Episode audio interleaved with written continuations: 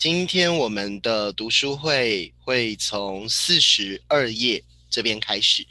那如果手上有书的伙伴，就可以准备好这本书，然后我们进入到四十二页，也就是我们要来到青色组织的世界观了。好，那这个青色呢，就是在肯恩·威尔伯的著作当中去区分的颜色。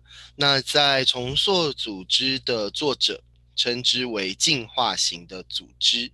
好，那为了方便呃说明，就是我们就还是会以青色组织来代表这一个进化型的世界观。好，那这个进化型的世界观就有别于，我们可以再翻回四十页。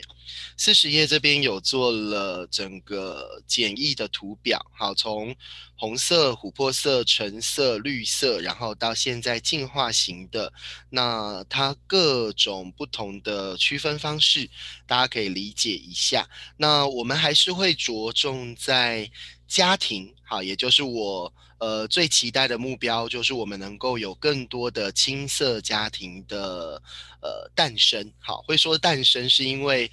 多数的家庭啊，因为我们这一代的父母，在我们小时候，在我们还是小孩子的时候，我们很难生活在一个青色组织的家庭当中。所以，当我们当了父母，当我们组成家庭，呃。原则上啦，我们也很难直接的就进化到一个青色组织的家庭，所以多数的家庭，包括像我自己，在还没有学习阿德勒心理学之前，其实我也是比较偏红色组织的这种狼群啊、老大，啊然后不乖就打骂啊这样子的教养方式，就是冲动型的家庭组织。那后来开始学习呃阿德勒心理学，也不是马上就进到。现在的青色的进化型，也是真的是经历过啊，就是先从人治迈向法治嘛，所以我们就会谈很多的常规，然后当年的我们也制定了很多的所谓的逻辑结果或合理结果。那我这边要补充哦，现在的我其实很不鼓励大家，不鼓励大家使用逻辑结果或者是合理结果，因为。它太难了，它 需要非常高超的智慧，还有跟孩子很亲密的、很平等的亲子关系。那这个逻辑结果或合理结果，它才会被孩子真的当做一个逻辑结果或合理结果。所以多数来说。孩子都会把我们自以为是的合理结果或逻辑结果当成什么？当成伪装的惩罚。好，所以很多孩子其实他是他面对那个逻辑结果或合理结果，其实他是心不甘情不愿的。好，所以以前的我还在传统型组织思维的我，我也是定了很多的常规，我定了很多的，呃，如果你违反常规，你就必须要有什么样的合理结果、逻辑结果要去承担。好，看起来都是法法治，但是对孩子的角度来说呢，它其实仍然是一种上对下不平等。所以，呃，我我猜想很多伙伴，如果你也是在使用正向教养所，呃。呃，真相这样比较早期的书，其实也是推荐，呃，自然结果跟逻辑结果嘛。那自然结果是绝对适用的，因为它就是自然而然发生的，大人不需要有任何的设计。可是逻辑结果就是需要大人的设计，可是大人往往没有办法真正设计到符合逻辑的，然后孩子也是心服口服的，呃，接受的哈。所以逻辑结果会很难使用。然后再来呢？呃，我自己算是成就型的这一个橙色组织，其实有运用在可能非学校，比如说你在当中会看到当责，然后你会看到创新。那可能非学校比较没有走精英制，那可是换个角度啦，以目前就是非学校并没有任何的补助的角度，那要能够进入到可能非学校，呃，至少在。家庭的收入上必须要有一定的规模，他才有办法负担得起，因为没有任何政府补助这样的学费，所以从。客观的角度，也有人认为不是只有可能非学校，因为可能非学校的学费相较于目前的非学校的团体或是机构来说，我们相较其他的单位还算是便宜的了哈。所以也有人会认为非学校就是一种教育的精英制，那也可以理解。那我们比较希望能够把这个成就，它不是只放在。传统认为，呃，所谓的高学历或者很好的职业、很高的头衔，这样叫做成就。我们把这个成就引导回马斯洛的需求。金字塔，所以我们从非暴力沟通衍生回来，我们提出了六个需求的层次，所以呃，到最高的层次就是自我实现。所以我们希望能够进入到的成就，反而是回到自己，也就是让自己成为更好的自己，或者。更好的成为自己，好，那这两句话是有一些不同的哦。成为更好的自己，那就要去定义了，什么叫做更好，对不对？那更好的成为自己，当然你也会说，那老师这也有更好，没有错。但是它的关键词就会在自己，也就是我到底是谁？那这个问题原本应该是青春期的时候我们要去寻找答案的。可是我们回头去想想，我们的青春期，我们是不是正活在一个传统型或成就型，就是琥珀色或橙色的学校组织？我们唯一的目标就是考上一个好高中，再来唯一的目标就是考上一个好大学，再来唯一的目标就是考上研究所，再来唯一的目标就是找到一个好工作。有没有发现那一个非常的单一？所以一路我们的成长，我们或许都没有解答这一个。人生当中最重要的问题就是我自己是谁。好，那这个问题其实在青少年阶段是很重要的。所以像我们现在创学班群，其实我会带领着他们运用各种方式去寻找自己的可能性，不是只有念书，不是只有考上某一个。呃，建中或北一女叫做成功，而是找到自己是谁，自己的兴趣、自己的专长、自己的优势、自己的能力，还有未来到底自己可以怎么发挥自己的天赋。好，所以这个很重要。那进入到多元型呢，很重要的概念就是赋权，这个也是我蛮鼓励在家庭当中一定要做的。呃，赋予权利跟赋予能力都是青涩家庭，我认为。很必要的两件事，可是它的难就难在于它没有标准答案。我没有办法告诉你，小学一年级你应该要赋予哪些权利，你应该要赋予哪些能力，因为每一个孩子的发展阶段都不同。但是我大概只能整理出一个架构跟脉络。好，那这个架构跟脉络，我有写在我的书里面，也经常的呃苦口婆心的跟很多的家长分享。也就是我们把食衣住行娱乐。这六个面向，我们切成三个部分，十跟一，这是第一个。我们要赋权跟赋能的领域，那我们要在孩子学龄前，也就是六岁以前，我们要积极的陪伴孩子做练习，在吃东西、在穿衣服上面，他要有很多的自然结果产生，也就是孩子会经历过各式各样的食物，他也会经历过吃得很饱，他也会经历过没有吃饭，他会经历过各种跟吃有关的，再来他会经历过各种服装，他会在天气很热的时候穿很多，他会在天气很冷的时候穿很少。大人都不要过度的介入，而是陪伴着孩子去面对这个自然结果，再来和孩子，最好是由孩子自己提出解决方法，而不是大人直接告诉他说：“你看吧，我上次就跟你说要带外套，你看吧，我就跟你说今天要穿短袖。”这样就剥夺了孩子能够为自己当责，也失去了赋权跟赋能的机会。好，所以如果按照我。告诉大家的哈，我们家自己也是，虽然我们是四岁，就是老大四岁才开始阿德勒，但我们很快的在那两年，赶快把很多该赋予给他们的，赶快赋予给他们，所以。十跟一这两个面向，就可以在小学的时候，孩子可以开始完全为自己做主负责。什么意思？他知道今天的他有多饿，他也知道今天的他需要吃多少，他知道哪些食物是他爱吃的，哪些食物是他不爱吃的，而且他有勇气去挑战那些他不爱吃的东西。不爱吃的东西，并不是完全避免哦，你还是。可以试试看的，你还还是可以吃吃看的，而且很多时候你不爱吃，有的时候是因为你没有吃到好吃的。我举我们家的例子，我们在呃他们还在学龄前的时候，我们有一次去参加了一个萤火虫的赏萤活动。那因为是一个农场所举办的一个大型活动，所以它包含晚餐嘛，因为要看萤火虫一定是在晚上嘛，吃完晚餐后，所以它的晚餐就是一个咖喱饭。可是因为呃，它需要供应上百人的餐点，所以那个咖喱饭呢，到我们的面前的时候，其实咖喱已经是冷掉的，然后咖喱酱是非常的稀、非常的淡的。好，然后绿豆就吃了这个咖喱饭。从那一天开始之后，他就觉得咖喱饭是全天下最难吃的食物。所以他就觉得我绝对不要再吃咖喱饭了。好，这一个印象其实一直到小学好多年哦，应该有两年三年，他其实都不太愿意再尝试。那身为父母的我们，其实不会就让这件事就这么过去了。所以到了小学之后，其实我们还是会鼓励他，然后我们也会试着，呃。跟着他一起的时候，我们不会强迫，但我们会鼓励他。那这次不要，下次不要，再下次不要，我们还是持续的，因为我们知道是有好吃的咖喱的。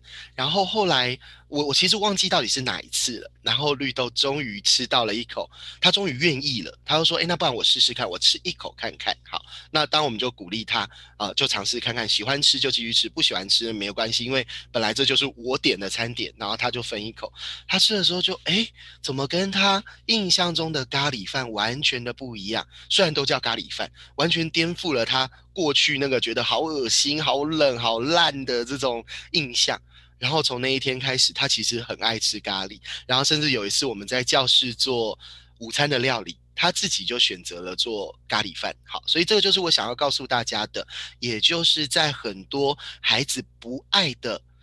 事情上不一定是吃哦，但是其实吃蛮容易反映孩子的性格跟孩子的勇气哈，所以我自己蛮喜欢观察孩子在吃的舒适圈到底是狭窄的还是比较宽广的哈。那你会发现饮食舒适圈是狭窄的，他在很多的事情他其实也不太敢尝试；那饮食舒适圈比较宽大的，他在很多的事情上他比较敢冒险。好。所以这是我说的，在小学一年级之后，他能够知道自己你的食量，他能够甚至主动的，能够自己决定自己要吃哪些料理，然后自己要吃多少的量。所以我自己很不鼓励，也不建议，就是说小学之后还是由别人来帮小孩决定饭量跟菜量。那我知道很多的学校其实它还是由呃所谓的那个营养午餐的。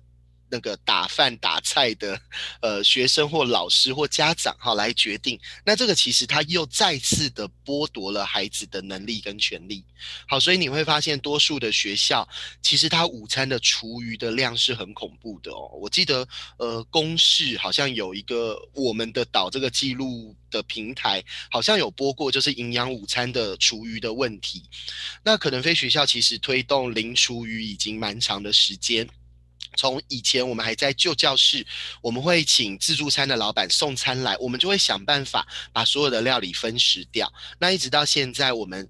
多数的孩子已经能够独立自主的去外面的店家自己去采买，然后他可以跟老板去沟通他需要的饭跟菜的量，因为外面的老板或老板娘觉得我们学生自己拿一个便当出去买 真是太新奇了，太可爱了，所以往往都会给他们超多的饭、超多的菜这样子，所以学生就会在一次两次的自然结果的经验，他会去跟老板做沟通。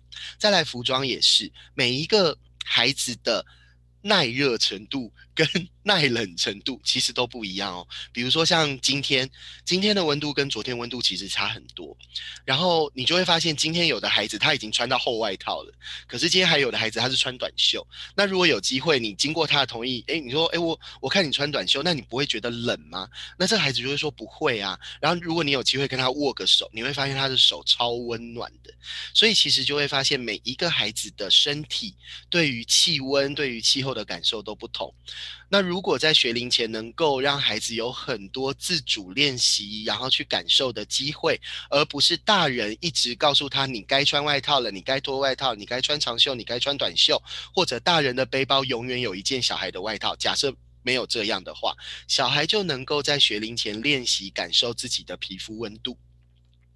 我们曾经遇过有的孩子，他的皮肤的其实皮肤是可以调节温度的，但我们有遇过有的孩子，他皮肤已经失去了调节温度的功能，所以呃那个时候是可能非需要刚成立，然后真的是吓到我们了。我们是带着呃所有的学生进入到木栅动物园的企鹅馆，那从外面很热进到企鹅馆，然后再出企鹅馆又从很冷又回到很热，我们就有小孩说：“老师，我眼前一片黑，我头好痛，我。”看不到东西，为什么？因为它的温度的调控是出问题的，它没有办法让自己的体温适应很热、很冷、很热，哈。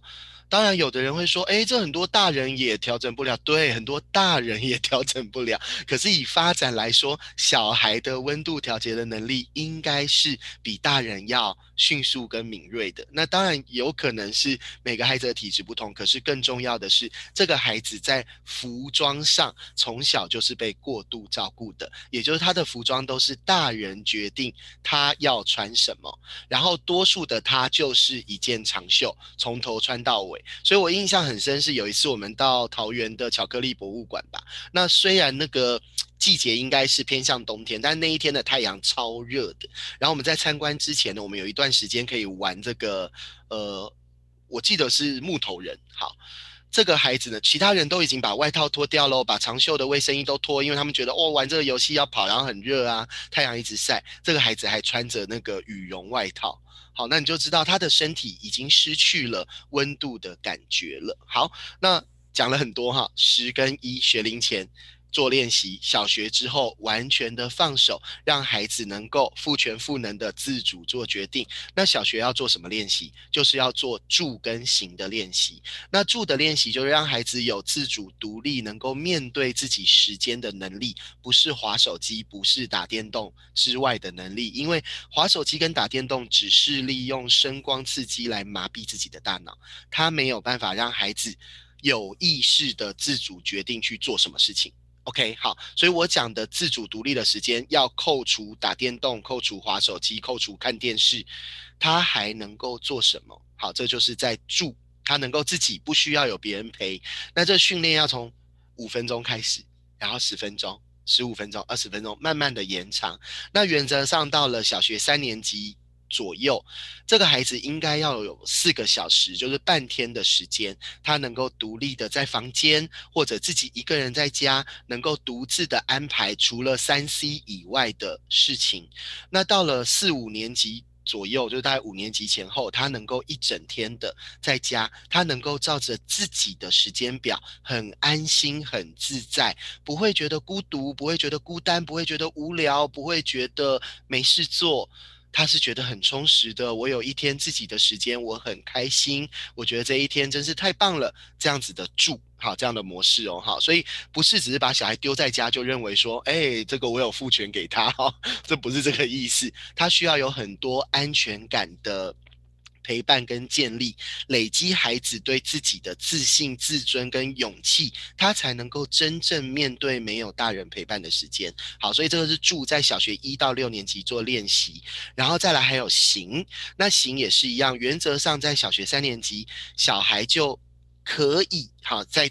台北嘛，新北、台北双北市，他能够自己搭公车，能够自己搭捷运，所以在可能非学校，多数的学生其实，在小一、小二都开始做这样的练习了。呃，可能刚开始是有小孩来带着爸妈搭捷运、搭公车，再来小孩跟爸妈保持一点距离，小孩在前面，爸妈在后面，再来距离越拉越远，再来可能不同的车厢，再来可能不同的班次，再来可能直接约在某一个定点做集合，都是一步一步需要练习的，所有的权利跟能力都不是几岁那个生日蛋糕蜡烛一吹小孩就会的，没有这回事，他都需要一步一步的练习。那在练习的过程当中，一定会有很多的 bug 出现，好，一定会有很多的状况发生，这才是正常的。如果没有 bug 跟状况，那才危险呢。因为等到我们真的放手给孩子，孩子才去发，才才去面对到那些突发的状况，他会有点。呃，应变不了，因为他从来没有这样的经验。自然结果其实就是累积孩子的经验。好，所以住跟型在小一到小六、小六做练习，到了国中之后，他就能够完全的自主独立去面对他一整天的行程。他能够好好的照顾自己，他能够呃独立的搭乘大众交通工具到他想要去的地方。你也不用担心他就是在外面划手机了，因为我们在小学阶段有很扎实的陪伴、很扎实的安全感、很扎实的归属感给他。那这时候到了国中之后，孩子要练习的就是育跟乐。育就是教育，也就是我想学什么，我的好奇心在青春期还在不在？目前放眼全台湾，甚至放眼全世界，多数的青少年他的好奇心，如果跟小学一年级的相比，大概剩不到百分之十吧，这是很恐怖的事情。因为青春期其实是最有能力对世界好奇，对万事万物好奇，然后他最有能力去探索。你看看一个国一的。年龄的孩子跟一个小一年龄的孩子，谁比较有能力？谁的头脑、他的思绪速度比较快？他的行动比较敏捷？绝对是国一的孩子。但现在国一的孩子只有手指头比较敏捷，因为他们打字速度很快。但除此之外，好像好奇心都没有了。所以这个要很留意的，就是在国中的阶段。甚至是到高中，也就是我们六年为一个单位嘛，零到六岁是第一个阶段，然后六到十二第二个阶段，十二到十八第三个阶段。第三个阶段要练习的就是育跟乐的能力，要去找到自己的兴趣，找到自己想要发展的专长跟能力。好，然后还有哦，要找到自己呃除了电动以外还能够有的休闲娱乐。好，我自己是蛮鼓励要有音乐的。然后要有电影的啊，你说啊，这些也是三 C 耶，哈，是的，但是它不一定要一直盯着荧幕，哈，比如说音乐，你就是放在那里啊，你直接播也可以，戴着耳机也可以。电影最好去电影院看，因为电影院看的感觉跟在家里看电视的感觉又不一样啊。当然也不是要每一部电影都看，但我觉得这两个其实还蛮重要。那再来就是小说，呃，我自己从小是。不太看小说哦，还有漫画。小说跟漫画其实对青少年来讲是很不错的，但是对我来讲，我从小就是看不太懂小说，跟看不太懂漫画这样子。好，所以我比较没有办法体会呃小说跟漫画带给青少年的快乐。但是我从我自己家的小孩，还有跟其他青少年相处，小说跟漫画其实呃是青少年阶段、国中以后阶段很重要的。无论是学习也好，无论是想象力、好奇心、求知欲，然后创造力，其实都可以来自于小说跟漫画。然后延伸的就是电影，延伸的就是音乐。好，这个都是可以做。然后再鼓励他们去做创作，也就是我不是只有输入，我可以有输出。这样在育跟乐的练习，在十八岁之前完备之后，我们真的就能够，呃，看着这一个十八岁成年的人。他在食衣住行娱乐方面，他都已经准备就绪了。他可能没有那个台大的学历，可是他的人生的准备度会是很高的。好，这样可以理解吗？所以我们发展的是能力。不是太重视那一张纸的学历，好，所以这个就是我们在谈到跟青色家庭会有关，因为当我们要进入到进化型的青色组织，哈，我们终于要进来了，在四十二页，它很重要的就是个人和集体开展的地方，那。我待会尽量我们再往下面走，我想大家会更清楚。第一个，我们先来看的是它的第二段，叫做驯服自我。好，那这个驯服自我就是我刚刚说的，我要知道我自己是谁。好，那呃这本书它写给。呃，他的读者的对象其实是大人，好，可是我刚刚说了，其实，在寻找自我最重要的阶段是在青少年哦，好，所以青少年不要，青少年阶段不要再错过了，就是不要再逼着孩子只是念书、呃，考试、写功课了，哈，更重要的是去找，那我到底是谁？那我们自己。身为青少年的父母，或即将你的小孩要变成青少年，每个小孩都会变成青少年哈。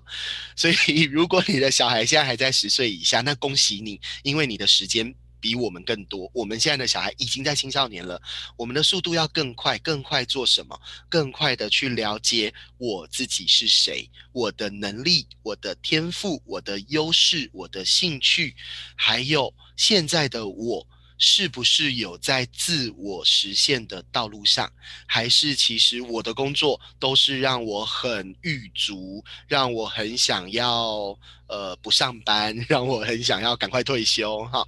最近在跟几个青少年在沟通，就是我们有发现一个一个共通的状况，也就是如果这青少年的父母他们对于工作是不满意的，或者这个青少年的父母，他们已经很想要赶快退休，不太想工作，觉得工作好累好烦哦。会发现他会反映到青少年的学习状态上，因为对青少年来说，学习就是现阶段他们的工作之一嘛，哈。他们对于学习，他们也会呈现一种哦，好累哦，好烦哦，好想退休，哦 好，他们不想学习。那我我们共同的概念就是会发现，父母变成了。青少年的天花板什么意思？就是孩子长高的过程当中，但这天花板不够高，他已经撞到头了。那他突破不上去，因为每天相处，他所每天观察到的就是爸爸妈妈对于工作的、对于人生的价值观，他不断的吸收，而且多数的青少年会。吸收那个负面的不好的会大过于好，就很多父母说，哎，虽然我嘴巴说想退休，但我工作其实很努力啊。小孩会听到会吸收你想要退休的那些话，他不会吸收到你很努力的这些话。好，这是青少年很特别的地方，也是人类很特别的地方，就是我们吸收负面讯息的速度跟能力是非常强的。但是我们接受正面讯息的能力是比较弱的哦，甚至正面讯息进来，我们还会去否定哦，所以说有吗？我有这么好吗？哈，所以青少年也是如此。好，所以呃，我们不要成为孩子的天花板，好，就或者我们天花板我们挑高一下，往往上盖一下这样子哈。所以重要的就是来自于我们的自我实现。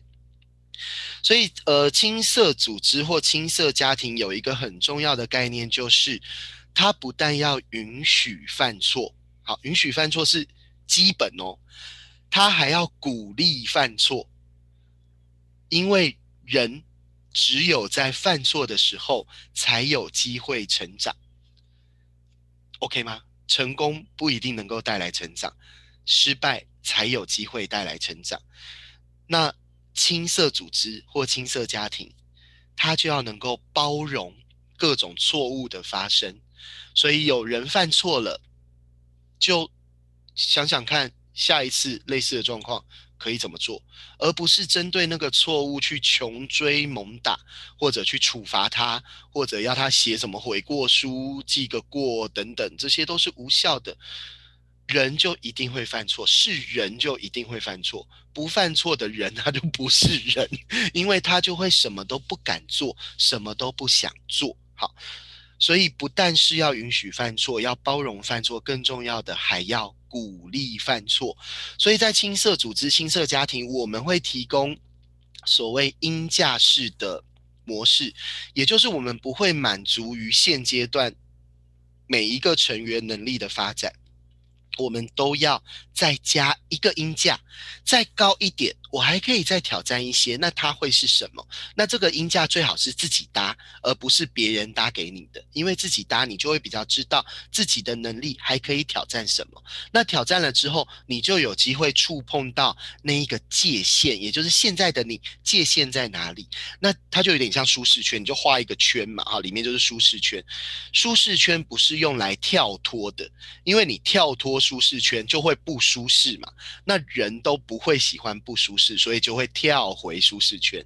舒适圈是用来扩大的，所以你要试着像吹那个，我之前我们家小孩玩那个什么塑胶泡泡哦，太空气球还是什么太空泡泡，就是那个吹，然后那个泡泡就会越吹越大，越吹越大，你就想象它是舒适圈。好，吹气球也可以。我干嘛举那么难的例子？哈，吹气球也可以。你就想象这个舒适圈越吹越大，可是它要花力气去吹的，也就是我们要扩张舒适圈，我们是要花勇气的，我们要愿意的，然后我们要行动的。我们只呃拿着气球，然后就会说，哎，为什么气球没有变大？好，因为我们都没有行动啊，我们就看着我们的舒适圈啊，为什么它都没有变大啊？因为我们都没有行动啊。好，所以唯有行动，然后唯有失败，我们才能够拓展我们的舒适圈。再来四十三页，内在的正当性犹如罗盘一一般。好，这个重点的概念就是内在跟外在要合而为一。好，也就是表里如一。这跟多数台湾的父母从小到大的教育也是相反的。多数我们这一代所收到的教育就是表面是一套，然后私底下又是另外一套。外表是一个样子，内在骂的要死，对不对？哈，多数的大人或许都有这样的经验。可是真正的青涩组织、青涩家庭来到我们的自己，我们更重视的会是内在。那这个内在，它就要能够如实的呈现出来，所以我们的内外就会更加趋于一致，而不是我们外在所做的决策，然后我们的内在却一直否定它。好，所以内在的正当性就会成为我们决策的罗盘。再来第四十三页，就是一个完整性。好，这边讲到了一个蛮重要的呃概念，就是许多转换到青色视角的人，会强烈的感受到现代生活的痛苦和空虚。转换到青色，并不是因为我们开始练习青色而让生活痛苦和空虚，不是哦，是因为我们开始用青色的视野来看生活的时候，我们会发现过去的我们是多么麻木。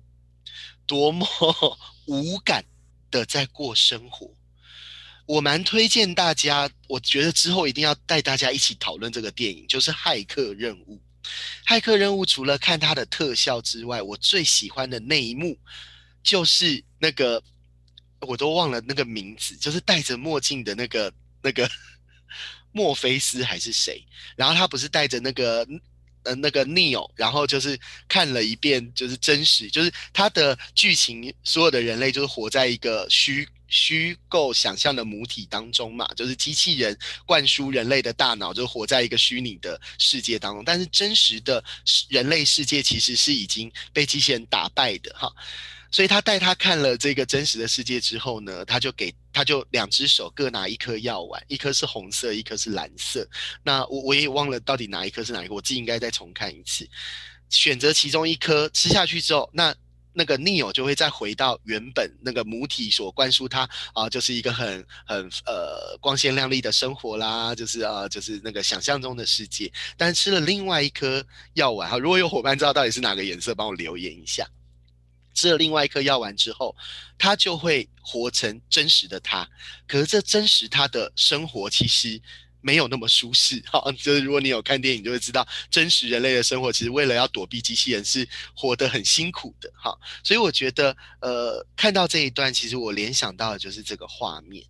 其实我们自己在做非学校，或者我们在做阿德勒式的这样子的教养模式，跟。青色组织的这一段其实是有一样的概念。我们认识很多的父母，其实最后他们还是选择回到过去的这样模式，就是传统的这样。嗯，这样讲过去传统好像都变负面的哈，不是这样意思，就是他们回到红色组织、琥珀色组织、橙色组织这样的这样模式。好，这样应该比较可以理解。他们觉得这样就好了，我干嘛这么累呀？我就骂一下、打一下就好了，我还跟他非暴力沟通，是在非暴力什么，对不对哈？我暴力就可以解决问题吗？哈，所以就还是回到那个原本的那个样子，那呃，并没有足够的勇气或者心力去做改变，呃。或者刚开始练习正念的人也是一样，在正念，我们呃，我们的父母教养卡，我们的第二个父母行动就是身体扫描。如果你有机会做一个完整四十分钟的身体扫描，你应该会发现你的身体有好多地方在那边痒，在那边酸，在那边痛，在那边麻。你应该会这样发现，然后你就会觉得，哎，奇怪，哎，我没有做身体扫描之前啊都不会痛呢，啊都不会酸呢，啊这个身体扫描是是让我身体变这样吗？不是，身体扫描不会制造你身体任何的改变，它只是强化了我们的观察力跟觉察力。所以学青色组织，学阿德勒心理学，或者走出学校的系统，来到了可能非学校，它会强化你的。观察力、你的觉察力、你的敏锐度，你会发现，哎，好像生活不是我原本所想象的那个样子。好，这其实从某一个角度来说，你一定会觉得哦，这样好辛苦哦，我还是回到以前那样就好了。好，可是从另外一个角度，你更有机会贴近真实的自己，你更有机会的去体会到身心灵的完整整合，你更有机会去呃感受到我们之前第一版的那个。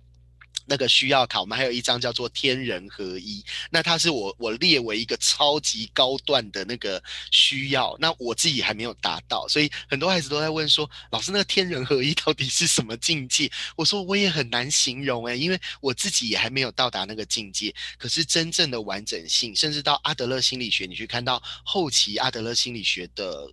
阿德勒自己的著作，他其实谈到的也都是人跟宇宙之间的关联性。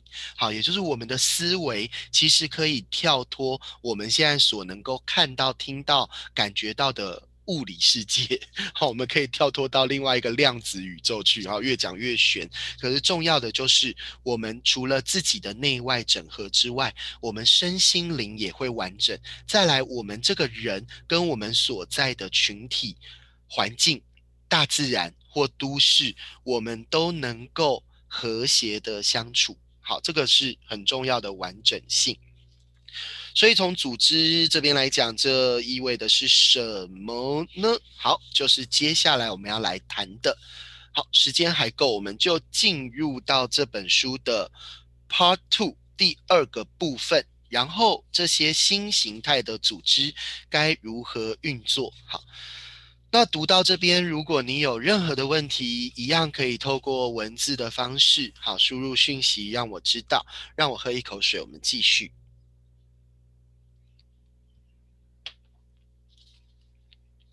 好，在四十六页呢，他所举的，就是在重塑组织这一本厚厚的书当中的很重要的一个公司。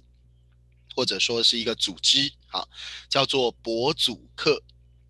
那博主课他所面对的其实就是医院，然后呃，这个护理师的整体的效能其实是相当算是低落的。好，所以这个故事让大家自己看一下，因为多数的医院它通常会属于琥珀色。就是层层管理，好，或者是属于橙色，也就是每一个人都只是当中的一个小螺丝钉，任何人都可以换掉的。好，所以这个故事我们可以再翻到四十八页，所以就会发现了，呃，多数的模式，多数的组织都会从红色经过琥珀色到橙色，然后。现阶段多数的组织还是橙色组织，哈，那看看会不会再跳到绿色这样子，所以我们就看到五十页这样的系统，其实就会造成了黑暗面，也就是使用者不喜欢，然后提供者也讨厌啊，那个 客户也讨厌，员工也讨厌啊，大家都讨厌这样的工作，是不是就让人很想退休呢？哈，所以也可以理解为什么现在有很多呃。大人们 哈，就是面对自己的工作其实是不满意的，因为或许现在你的工作正是红色、琥珀色或是橙色的组织，所以在五十一页这边有一个护士，他所创建了这一个博主课，那这个故事就留给大家自己做阅读，因为这就是一个真实的案例。然后五十二页，哈。简单来说，跟台湾的 呃很多的医院的口号很像，叫做视病由亲，对吗？好，就把病人当做自己的亲人。但是多数台湾的医院好像沦为一个口号哈。不过我有遇过还不错，因为我爸爸身体不是太好，所以呃有机会 有机会住院啊。那我有机会在医院会遇到一些哎，真的是跟。这个病患或者是跟家属，真的是当成还蛮熟悉的人，他会让我们安心。那也有遇过，就是事不关己，就是自己聊天聊得很很大声的护理师，然后来就是弄他的工作，就是把病人当做是一个好像好像是一个机器，或者要来打扫，就是巡过一轮就走的，也也都有遇过哈。好，那博主课这个在目前都还是持续的在运作当中。好，所以我们看到五十五页，那这个就是目前博主课它所达成的目标。那因为我们读这本书主要还是针对青色家庭，所以这个组织让大家自己看一下。那五十六页呢，这边所提出的，就是在重塑组织那一本厚厚的书当中有举出来的，嗯，公司或者是组织，或者有的是有盈利的公司，有的是非盈利的组织，哈。那像这边你会看到，在中间有画一颗番茄的，就是 ESBZ，好，这就是我说的德国柏林的七到十三年级的学校，然后是一个青色组织的学校，那也是我还蛮期待可以做到的。但当然，我们的人数的预期是有落差啦，就是现阶段我还真的蛮难想象一千五百个。老师、学生和家长要怎么青色组织啊？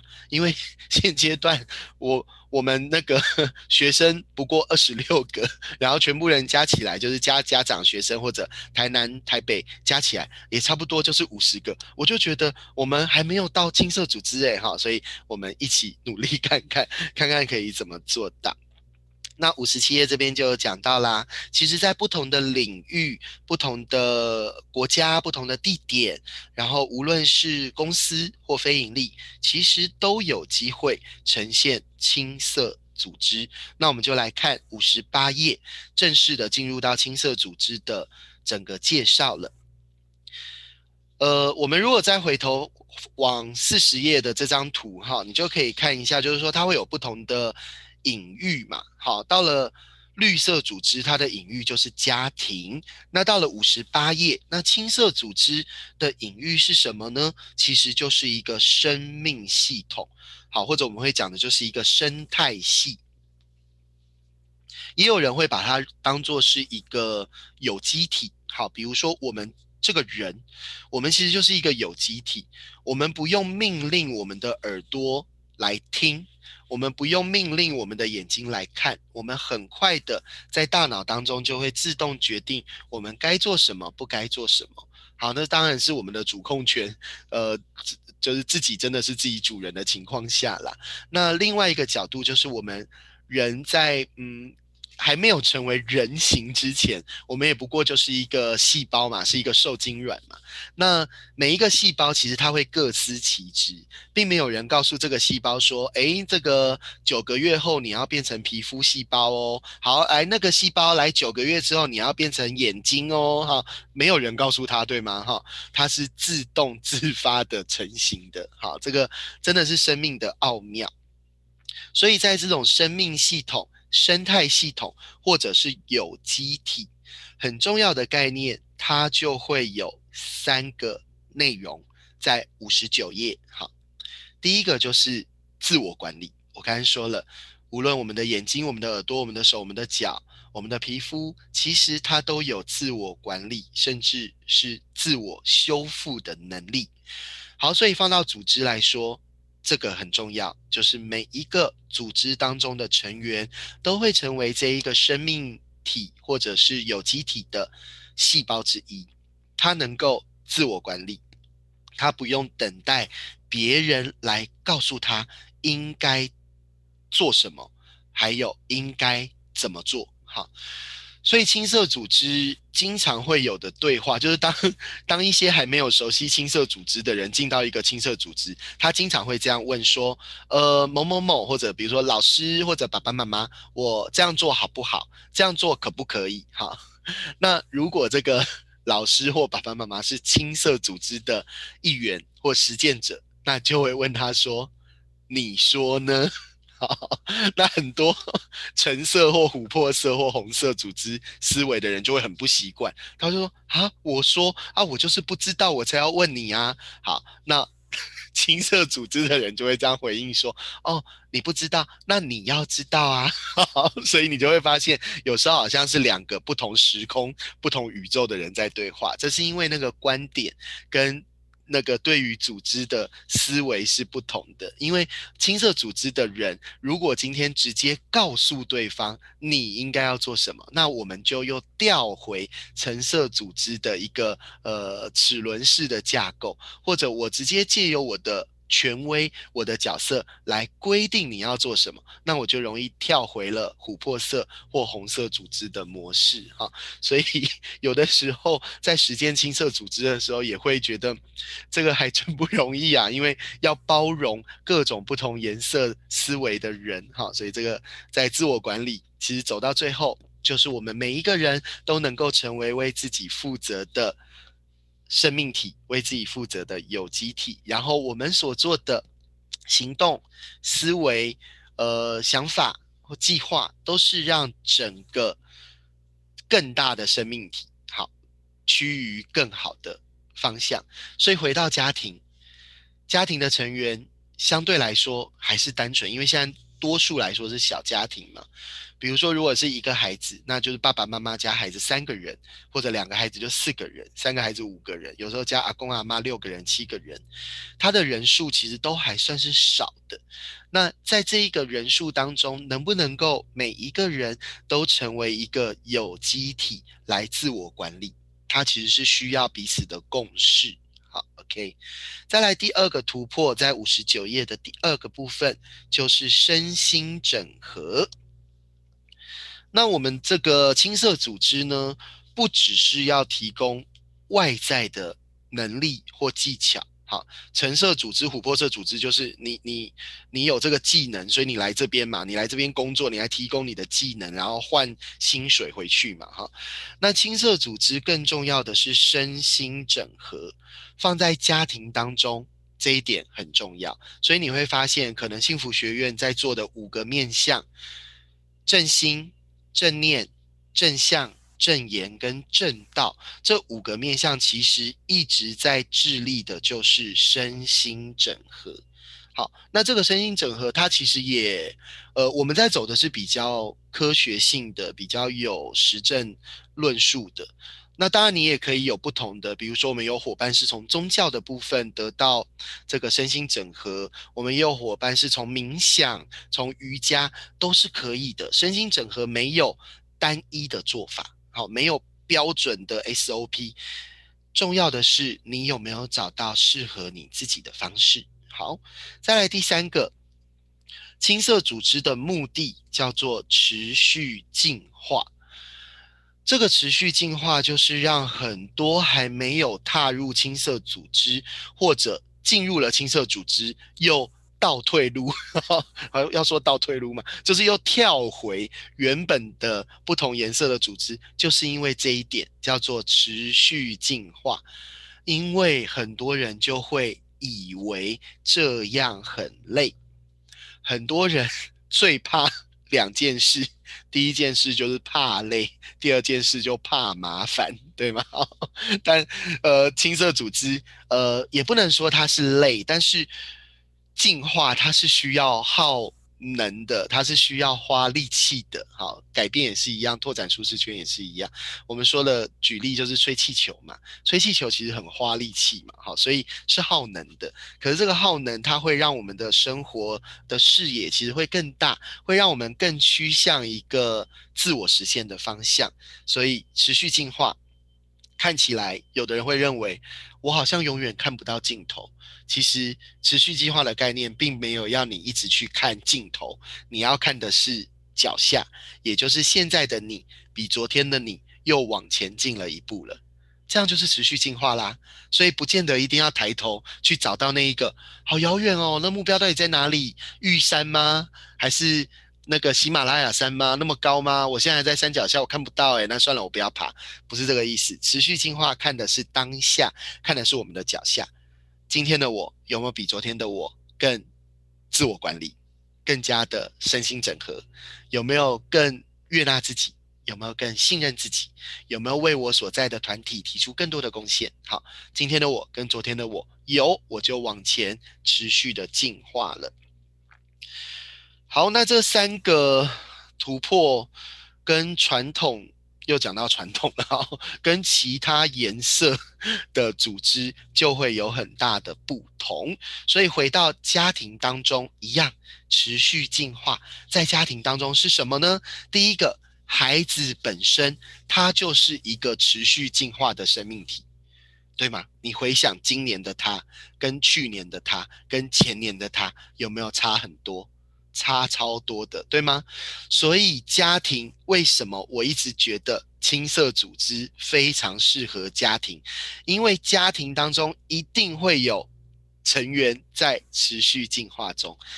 那最可惜的就是这个持续进化的孩子，只有在他的身体，也就是他只有长高、长胖或者长喉结、长胡子之类的这样外观的进化。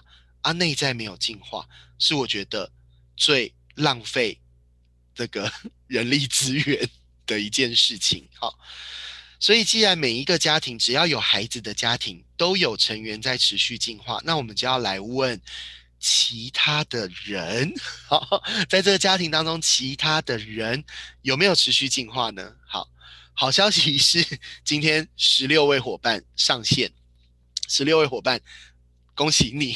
你都有在持续进化，因为你持续的在学习、在成长、在吸收。那当然对你来说，能不能够在真的真实的生活当中去实践，当然会有挑战，绝对会有挑战。没有挑战，它就不有趣了，它就不好玩了，它就不需要进化了。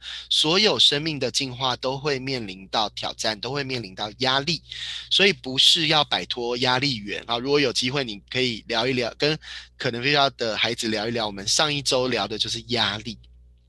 我们不是要排除压力源，因为压力的源头在生命当中无时无刻都存在着。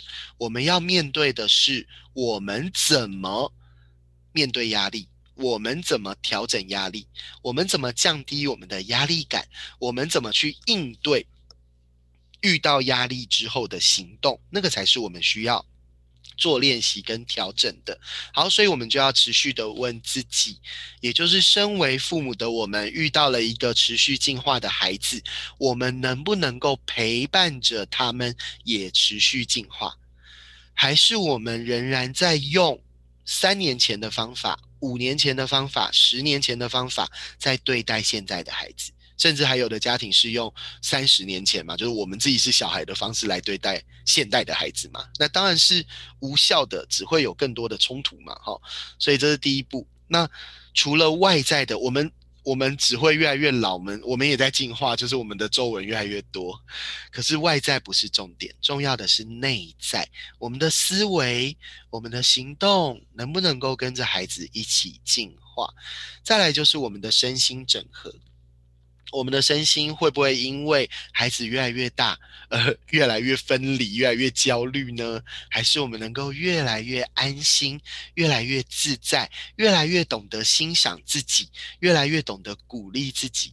今天我们跟孩子分享的哈，就是我们在幸福课的这个正念当中谈到的，就是对自己仁慈跟对自己残酷。其实我们会发现，大人。更容易对自己残酷。我们明明知道今天听完读书会十点钟，我差不多要准备一下，十点半、十一点我要睡觉，明天才会有精神。偏偏 很多的大人，对不对？就会在十一点、十二点去追剧啊，去呃呃打电动啊，不要打小孩哈，就是会有很多额外的事，去违背了我们把自己照顾好这件事。所以我们的呃。教养卡的第应该是这个教养观念卡的第一章，我们就改成好好照顾自己。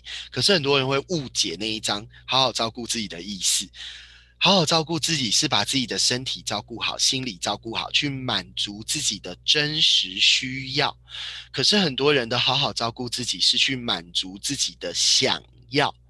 然后当满足自己的想要的时候，自己的需要反而是被压抑的。就像我说睡觉这件事，因为很多的呃大人会觉得哦，小孩终于睡觉了，那才是我的时间呐。所以很多的小孩也是这样想哦，功课终于写完，那才是我的时间呐。或者也有小孩说啊，爸妈终于睡觉，那才是我的时间啊。所以孩子也开始熬夜哈。所以你会发现这个概念是一脉相传的。那再来最重要的还是自我管理，到底我们有没有赋予孩子足够的权力，跟陪伴孩子练习出足够的能力，让孩子能够成为自主管理的一份子呢？还是身为父母的我们要不断的管理着孩子？如果是的话，那我们就回到琥珀色了啊，我们就回到红色了啊，对吗？好，所以青色家庭你会发现，就像我伙伴问我说。为什么绿豆爸粉圆妈你们可以九点的时候开直播？今天明明你就开会开到了那个七点钟才回去，然后啊你都不用吃晚餐吗？啊你都不用放松吗？啊你都不用有自己的休闲吗？有，我吃过晚餐了，我也跟孩子一起看过综艺节目了，我们也有说有笑了，我们也稍微简单的聊聊天了，啊，我们还就是可以开直播，然后我们也不用在意孩子睡了没，因为他们会自主管理。就是这样，但是这个能力真的不是天上掉下来的，它是需要透过练习的。我们也练习过非常多年，哈，所以呃，大家都可以开始。虽然起步的时间不一样，但是任何时候起步，就是现在起步，绝对是最好的嘛。对不对？你现在起步，跟你明天起步，你现在开始，那你就比明天多了一天的时间嘛，所以不用 懊悔过去。这个孩子都会模仿陈德忠老师说的：“过去的都已经过去了，未来的还没有来。”所以，我们就是把握现在，从今天我们就可以开始在生活中落实自我管理、身心整合跟持续进化。好，那今天的读书会，我自己的进度是先抓到这里，然后我们后面还有两次，哎，对，好，我们现在是第八周了，我们还有第九周跟第十周。那我想要邀请大家，就是在这一个星期，如果你时间是可以的话，你先把下一个段落，也就是从。六十二页，好，突破一自主管理，然后到看一下哦，好，到八十三页就是自主管理，突破一自主管理这边的章节，你可以先稍微阅读过。如果你时间真的不太够，你就先看插图就好。好，下一次我们会呃花时间在这一个章节，然后。嗯，如果以进度的角度啦，下一次其实我们应该要走到一百一十三页，就是我们要走，嗯，要走到身心整合。然后第四次我们要谈的就是持续进化，跟最后的呃 Part Three 就是我们要如何到达那里。好，所以如果可以的话，大家就利用这个礼拜，你看到一百一十三页，或者就是你。看一下插图，让你去稍微理解一下插图的概念。那下一次的读书会，我们原则上目标会放在从这个，不好意思哦，我的页面又翻掉了，从六十二页，然后到一百一十三页。那一样我会着重在家庭，我们要如何成为青涩家庭，然后怎么运用在家庭的亲子关系当中。所以有的故事我就会先略过，好，所以邀请大家先看一下。好，那今天的读书会，呃，我看没有伙伴有留言任何的问题，所以大家都是 OK 的吗？目前都是 OK 的吗？好，那我就出一个任务给大家喽，哈。我们还有两分钟的时间，我们结束今天的读书会。在这两分钟当中呢，请大家利用讯息回答一个问题，就是在这一周，请你决定一个行动。那这个行动，它可以是满足自我管理，或满足身心整合，或满足持续进化，你任选。但是你告诉自己你会做的。一件事情，好，比如说我举个例子，哈，这这虽然我已经在做，但我举个例子，就是我我希望达到身心整合，所以这一个礼拜我的目标就是我每一天会进行。呼吸观察跟身体扫描，让我更了解我自己的身体状况，然后让我的心理能够更稳定。好，举例来说就是这样。所以，请大家现在利用讯息，然后回答一下这一个星期你会有什么行动，让自己可以符合自我管理，或者身心整合，或者持续进化。好，时间交给大家。